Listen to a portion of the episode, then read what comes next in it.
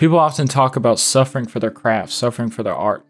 Well, today's story is all about an art duo that not only found great happiness through art, but also great suffering. And by suffering, I mean the art they were making started to cause them some pretty serious health issues.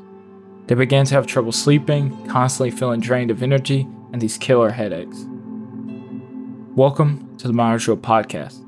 This is episode 3 Baku. Baku is made up of two people, Dominique and Stephanie. They're not only an art duo, but they're a couple as well. First, we're going to hear from Dominique and learn more about his life before Baku. So, hi, my name is uh, Dominique Gelina Lemire. I was born in Montreal, but I grew up in the townships called Eastman, close to Sherbrooke in Quebec. And uh, yeah, that's pretty much it.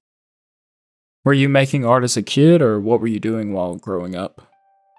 Not much art. Uh, well, a little bit. Like I think my mom was trying to have me paint and stuff, but I wasn't doing much art. Art came in uh, in high school. I was doing a theater, and then uh, from there, like I started to uh, get interested into uh, all sorts of arts and uh, found love for music and uh, started the, the endeavor of starting a music career. And uh, from there, uh, I was uh, studying in uh, communications. I studied in cinema too. Like I think I did all the, all the, the types of art.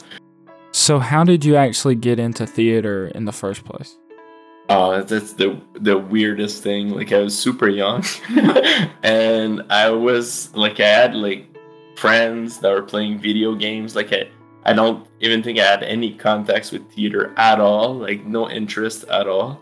And then I had one friend, uh, which we were uh, partnering up to make a uh, an oral presentation for the class, and we we had a lot of fun with it and like from that point like we were super young. Like i think that was like even before high school and he said we should become actors. I was like okay. And then if we want to become actors we have to join the theater class. I was like okay. And so i applied for the theater class with him and he ended up not going. So i ended up in the theater class alone with just girls So, did you enjoy it? Did you enjoy your uh, time in theater class? At first, it was a little weird, but like I ended up like really enjoying it, and like it really like opened uh, like my mind creatively on the creative side. Like I, I decided I wanted to be an artist from there. So, can you tell me how you got into music after trying acting? so same, same like the rest of the things. Like uh, same thing. As I got into theater, so like I had a friend who was really into music, and like you, he was like, "Let's make a band." And uh, I knew nothing. Like I barely played the bass. And um, there is a school competition that was like very intense. Like different schools with a, a big art competition, and there was that music category and we signed up for it. I think I'd like pick up the bass like not even like three weeks before that. we bombed so hard. I never bombed so hard in my life.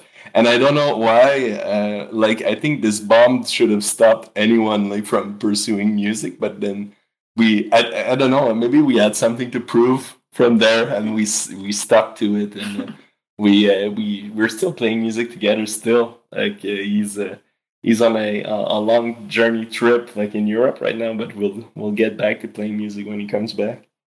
While acting didn't really grab his attention, music became Dominique's main goal and creative outlet while moving forward.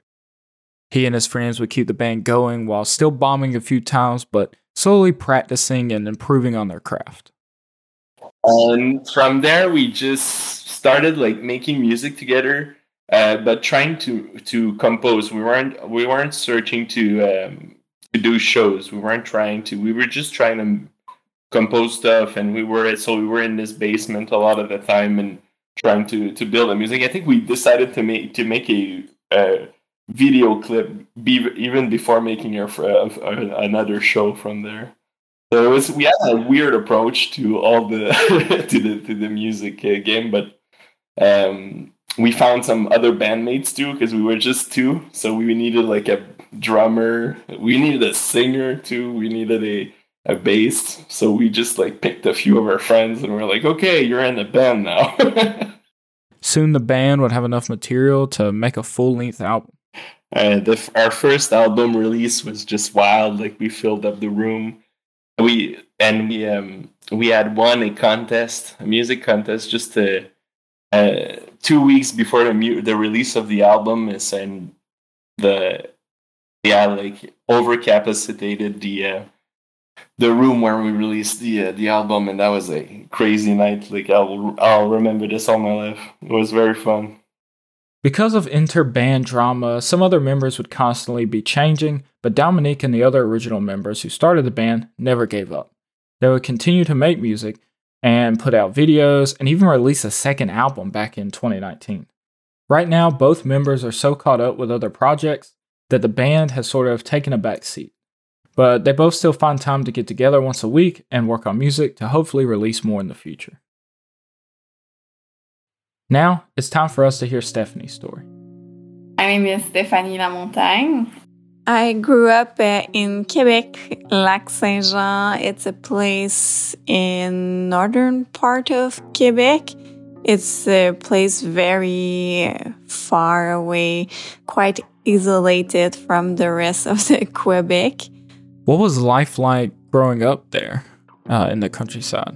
Life at Lac Saint Jean for me was a bit boring.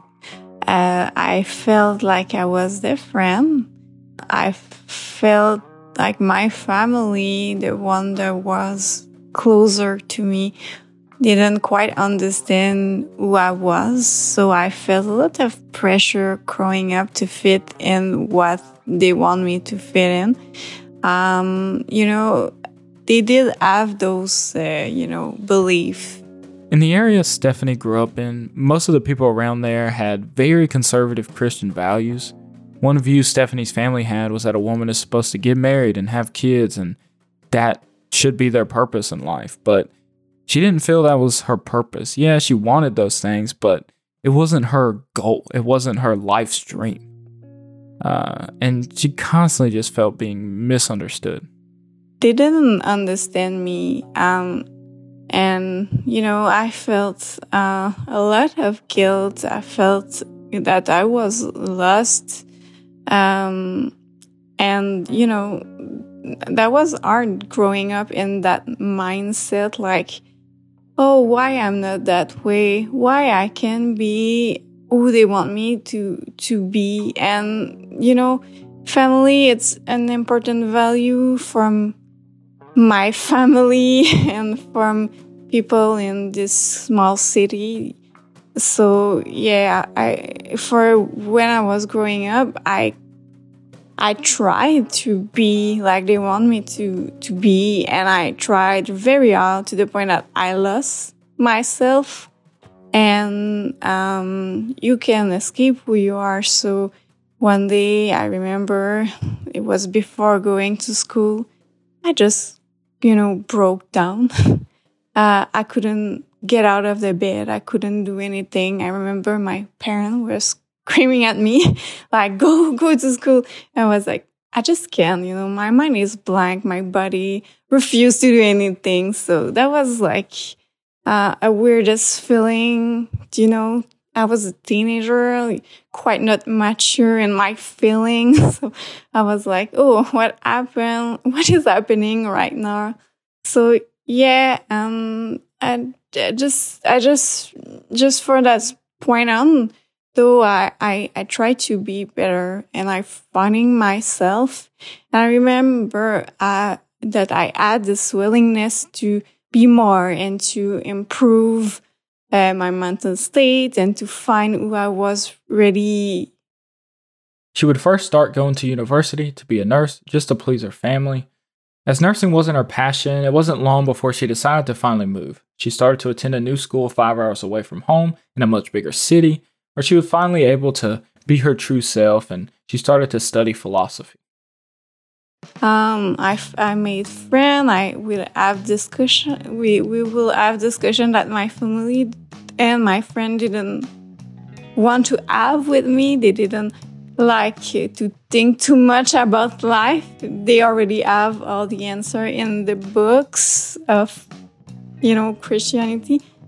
Uh, so yeah, and I felt like kind of a relief. I felt like I I could finally find find a path. So, what exactly was the role that art played in your life while growing up? Art uh, was uh, the only thing that was uh, keep keeping me motivated.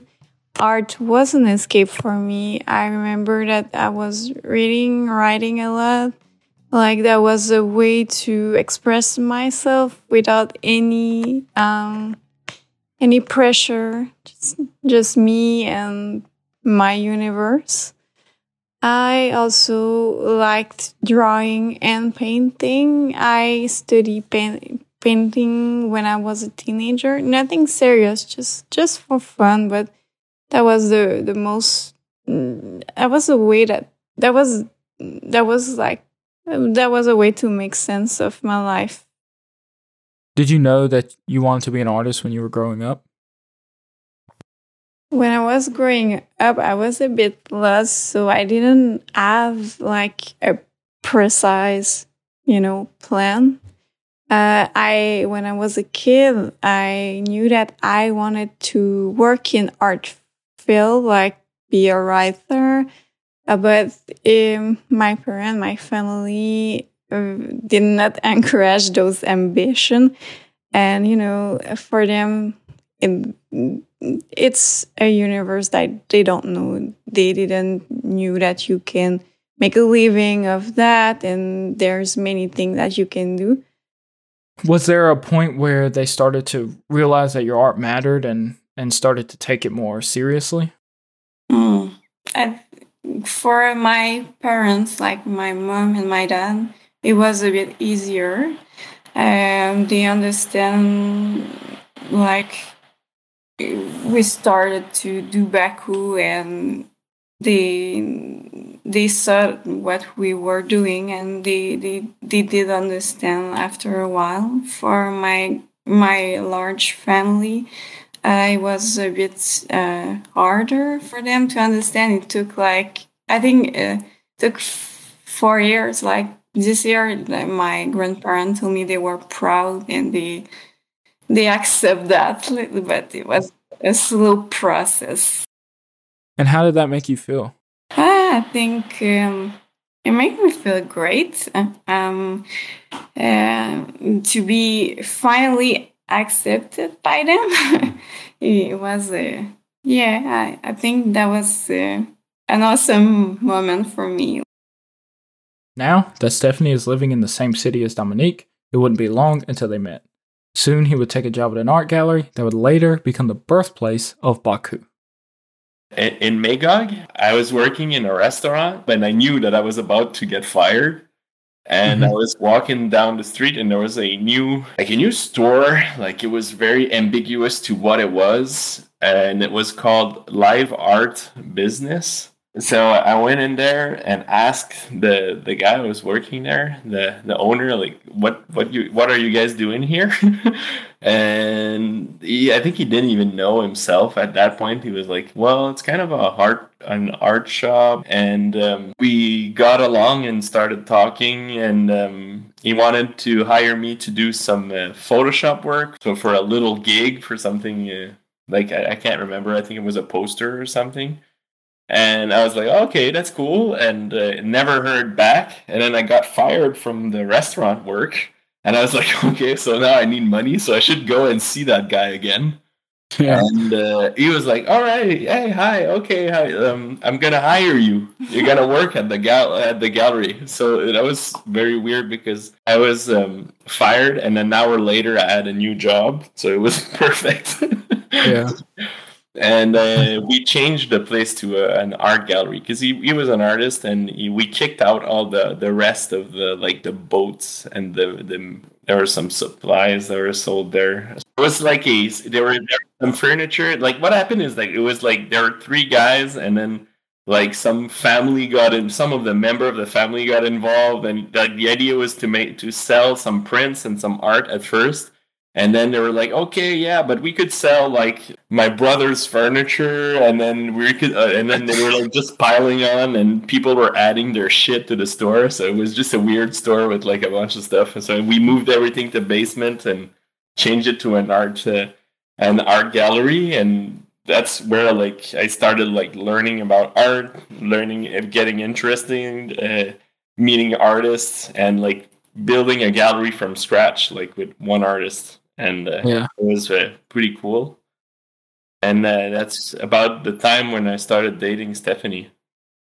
They would soon meet through Tinder around the same time, but there was a crazy story that happened with Dominic right before they started messaging each other, and he started telling her this crazy story, and it's kind of what drew her in uh, the first place. You just couldn't believe it. So he's going to tell us this story now. Should I tell like the story of like me going to China and back, and then Wait, what? we. okay, um, so you remember when we talked about the art gallery? So I was getting less and Yeah. less hours there because like there's less and less like people like buying art and like it was art to access the gallery and stuff. But I got a weird Mhm. guy that came in the the gallery one day and he was like, "I need someone. I need an illustrator." And I, I was like, "I can find you one." And then it turns out he was this, he, he had this big project for designing um, a giant puppets show in China. That would be like a 360 stage of giant puppet show. And I ended up working for him for six months with and with another friend that made uh, drawings and the illustration. And it was a crazy, it was a crazy job. And like uh, they we, I was drawing, we were drawing pools for dolphins and lasers and mapping for and trying to sell it to uh, to uh, the a Chinese company that was hiring, hiring us at a third party. Uh, well, it's a very long story, but I ended up like um, I was supposed to go to China, and I was flying like first class. I had like the nicest hotel, and I had no experience in pitching shows, and I was Yeah. go with another guy from the company and we were supposed to meet up there and i would be like the rookie and i would learn about like how to pitch a show to uh, chinese oligarchs. And, and and then um, the the other guy ended up choking. Like i think his son was deployed for the military or something like that. I don't i'm not quite sure why but we ended they had to cancel our flights cancel the hotels and we almost lost the deal so our my boss at the time, like he asked and the the, the, the, Chinese company if I could if he could just send me and I would fly economy and go into cheap Yeah. hotel and I'd be like in China like, for like for three days to, to pitch the show. And um so they accepted and they, they sent me. So I was in an economy flight to China. And I arrived to China and uh, they um, they they refused access to the country to me. And i was uh, escorted with the, the military through the airport and they put me back in the same seat. So i flew 28 hours back and forth in shanghai What? yeah, I flew back and forth for like like from just following like I, I I don't think decisions. I was just like working for that guy, and then things were happening to Yeah. me, and that's and I landed. I saw I was flying like 14 hours on the way, 14 hours back. I was feeling like so terrible. Like I had like a 28 hour flight in economy, uh, and I landed in Montreal.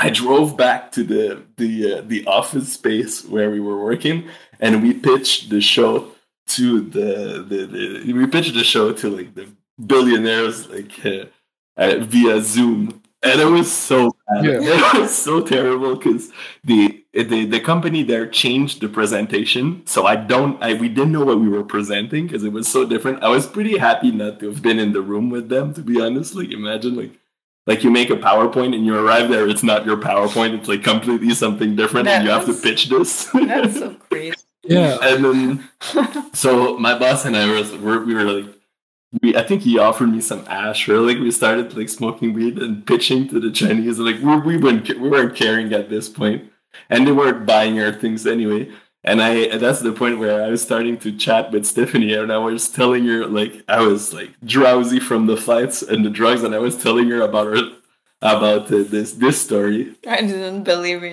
At first, I was like, that's, that's too much. we never met. We were just like chatting. I was like, "Do you want to know a crazy story?" Like, I just went back to China, back and forth.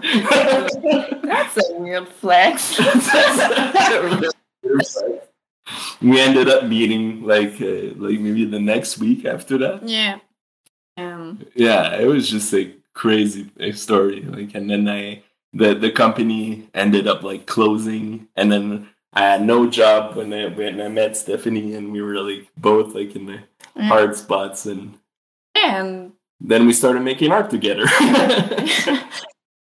That is quite the trip, but at least something good came from it with him and Stephanie connecting like that. So after finally meeting in person, how did you get to the point of making art together? When did that start? so it didn't take too long before uh, Stephanie moved in with me because our, our our apartment had like some issues, and then and we were we were together all the time anyway. mhm. and uh, my apartment like had like fully like blank white walls and we i didn't have any money like to afford any of the art in the gallery. Uh, but there is a an artist that uh, was working with resin and we kind of liked like the finish and the look of her art. Uh, we wanted to try and the owner of the of the gallery i was working at was like well why don't you try it? And so take take the studio and uh, the studio was like in the basement of the gallery and he's like try to make make it We try to make it try to make the resin art. And we made two pieces together. We bought we bought the materials and we were quite happy with the result. And we brought the paintings up and showed it to him. And it was like okay cool.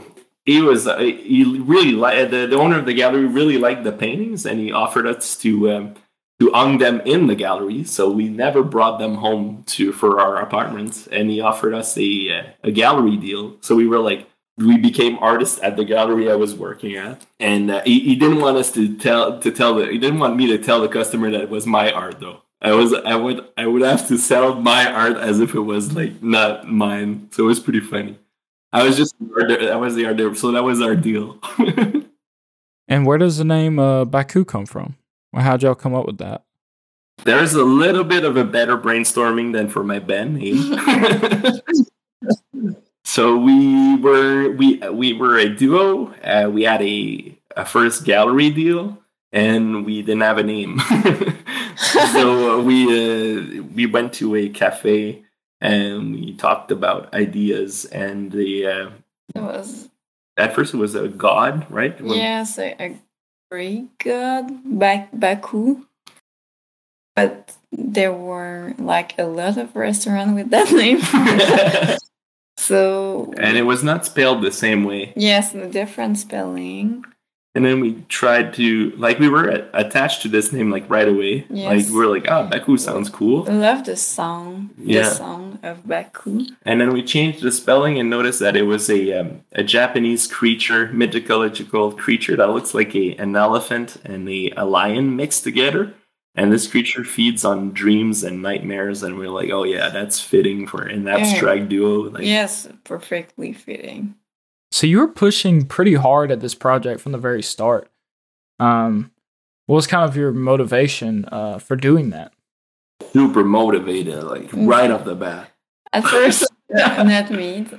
I was just like, "That's cool. That's a wave of that I want to ride," but I wasn't expecting the success that we have now. Yeah, we were like a very young couple too. Like like barely knew each other, and then we had this project, and I my band was not doing so good, and it was like a way to like put all this energy I had in in this new idea, and I really liked the uh, the feeling of a finished piece and the way like I and I was really impressed. Like we sold when we first made our first sale, I was like that was wild to me. Like the, to create something and actually purchasing it. So, yes, people like our art. That's and it was a hustle at first because resin is very expensive, and we didn't have like much money to invest like in materials. So we would have like to have like someone buy our art to for us to be able to make more. So it was like very challenging at first, and we were working in the gallery, and the gallery was helping a lot.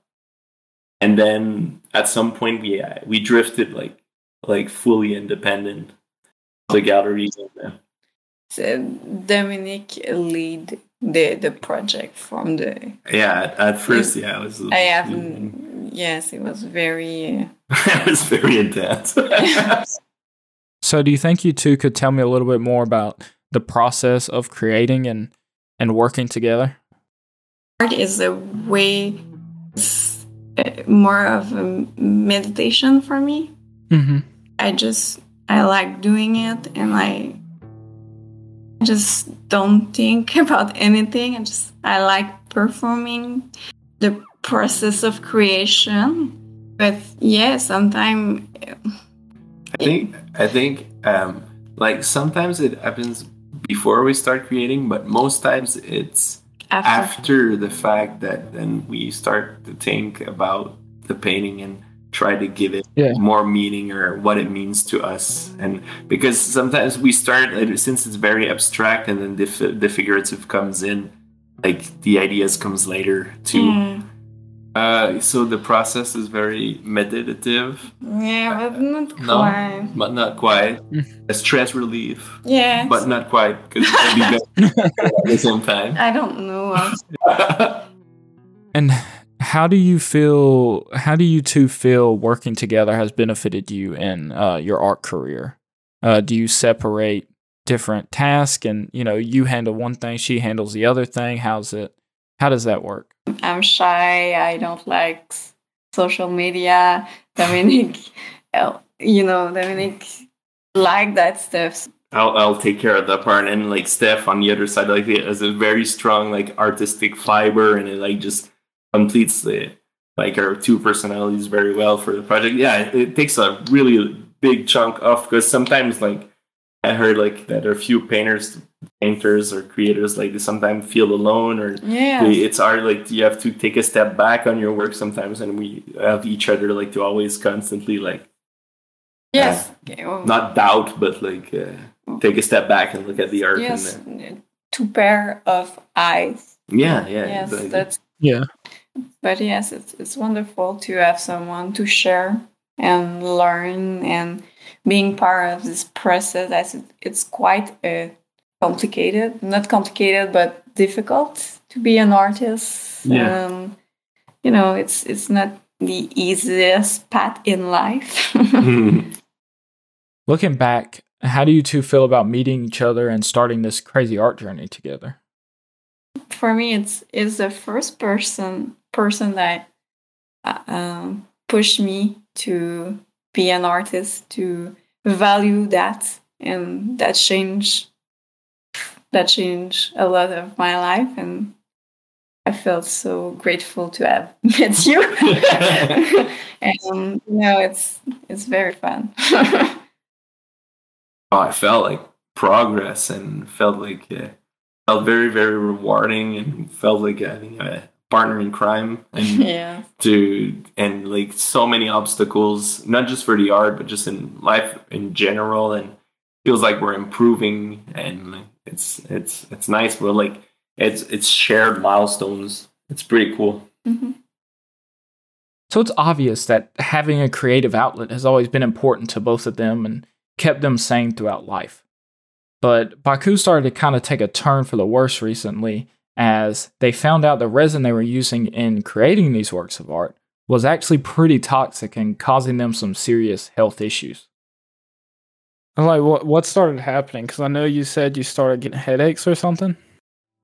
The, yeah. The thing is, um, the product, I that at first there were no indication that the product was was bad on the bottle, hmm. and years passed and there were more and more indication on the bottle. Yeah. so Yeah. I I think they did study and they, they they learned that it's it's bad. we we, we kind of discovered that the product, the main product that we use, uh, that is a thicker resin, because we like to to work with a resin that allows us to sculpt, because we can't work with the liquid ones. The Yeah. ones it's like too liquidy. Um, I, we haven't found any resin that is alike, uh, that is non-toxic.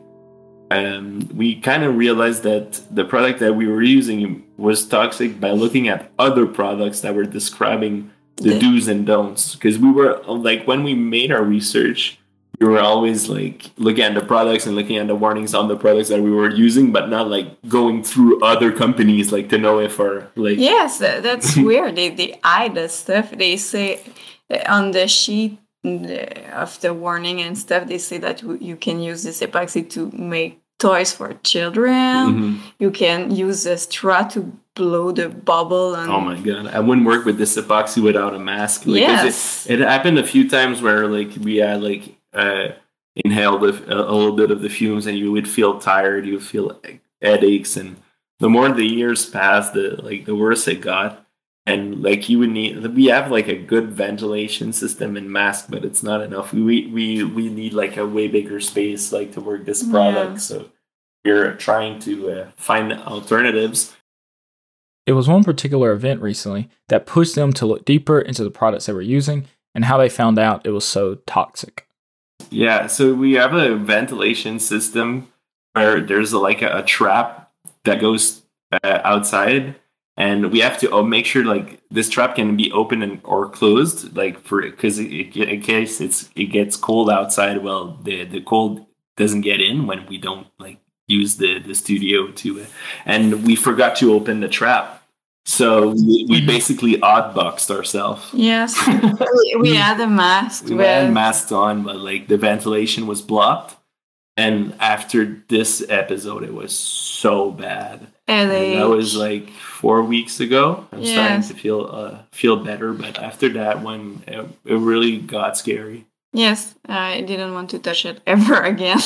I was like, you know, it's it's real. We feel we felt so bad. So, how do you plan to keep making art without poisoning yourself, essentially? uh, recently, Steph really got into uh, Procreate and drawing and working on the iPad and working digitally. And I have a, quite a, uh, I have worked quite a bit with Photoshop. So we are trying to like pivot towards um, working digitally and reusing pieces that we made in the past. And we have quite a bit of ideas of how we can Yes. like We, uh, make our art we try. We are trying new product. I think it will be different, but I Mhm. think it will be on. I think we'll be able to be consistent with our style. Uh, at first, I was like devastated with the news, but the more it goes, like it's been like a week or two now, and I think like the direction we're taking and the, the art we're making now is is quite interesting as Yeah. well. And I think it would be like Yes, I think we we shouldn't. I love what we do, but I don't want to poison myself. yeah, But Yeah. it's the other. We- yeah, it's a It was a. oh my god, uh, day. Uh, so- what what what's the word when like somebody dies, Jacob, and then you have to go through this period of day? Uh, mourning? Yes, it was like but I think it doesn't translate. so no, no. It's but it, good. we had to like we had we had to let go. So for the super rare piece that we are making, we are kind of making this uh, change a little bit into our art statement for the art we, that we made, and we're gonna try to incorporate like this change, these emotions, these this this transition into the the art piece that we're gonna mint. It's it's like it's a big milestone on the NFT side for us, but it's also like a big change into our, our art career. So we're trying to get, kind of merge the two and try to make something like meaningful. It's been a long journey for them, but they still have further to go. Baku has opened up so many doors for them, and the struggles they have gone through has made their bond that much stronger. So tell me, guys, um, what are your thoughts of where your life is now and moving forward? I feel prouder. Uh, is that a good pronunciation? More proud. uh, because uh, I my skills are improved. Like I did, I took the time to study a bit more. Um, like to do figurative art. Like I think my skills have improved, and I feel like I'm in a good place now. if that that makes sense. oh, I feel uh, very great. I feel very great. I'm very happy. Very proud. Uh, my parents are proud. I'm proud. um, I just it's very motivating to me to for me to make art ever since forever, whatever the medium, whatever if it's music or videos or and uh, uh, Baku has been like on a daily a daily source of like creative output and uh, yeah I just it's just great to see it like come together and uh, improve so, so much and so quickly, and I can't wait just to see where it will go. And even if we face like uh, difficult times, like I know like we're a strong team, and just it's just like I think it's just ways to learn and to move forward. And always brought like each time we faced like challenged and and it always brought up new stuff for us. It was cool. A big thanks to Stephanie and Dominique for sharing their personal stories today on the podcast can be hard for people to work together sometimes. When it works out, it can be pretty fantastic, and Baku is a great example of that. Be sure to look out for their upcoming NFT drop on Super Rare that's coming soon. I hope you enjoyed this episode of the podcast. If so, please share it with anyone you would think would appreciate it. Our goal is to tell these individuals in the art world stories and find the meaning within that we can all learn from. The podcast was recorded and edited by me, Jacob Johnson, and the music featured in the episode is from Cue Shop. That's C U E Shop. You can find all the links to our content and our guests in the episode's description. This is the Modern Show Podcast, and I'll see you in the next episode.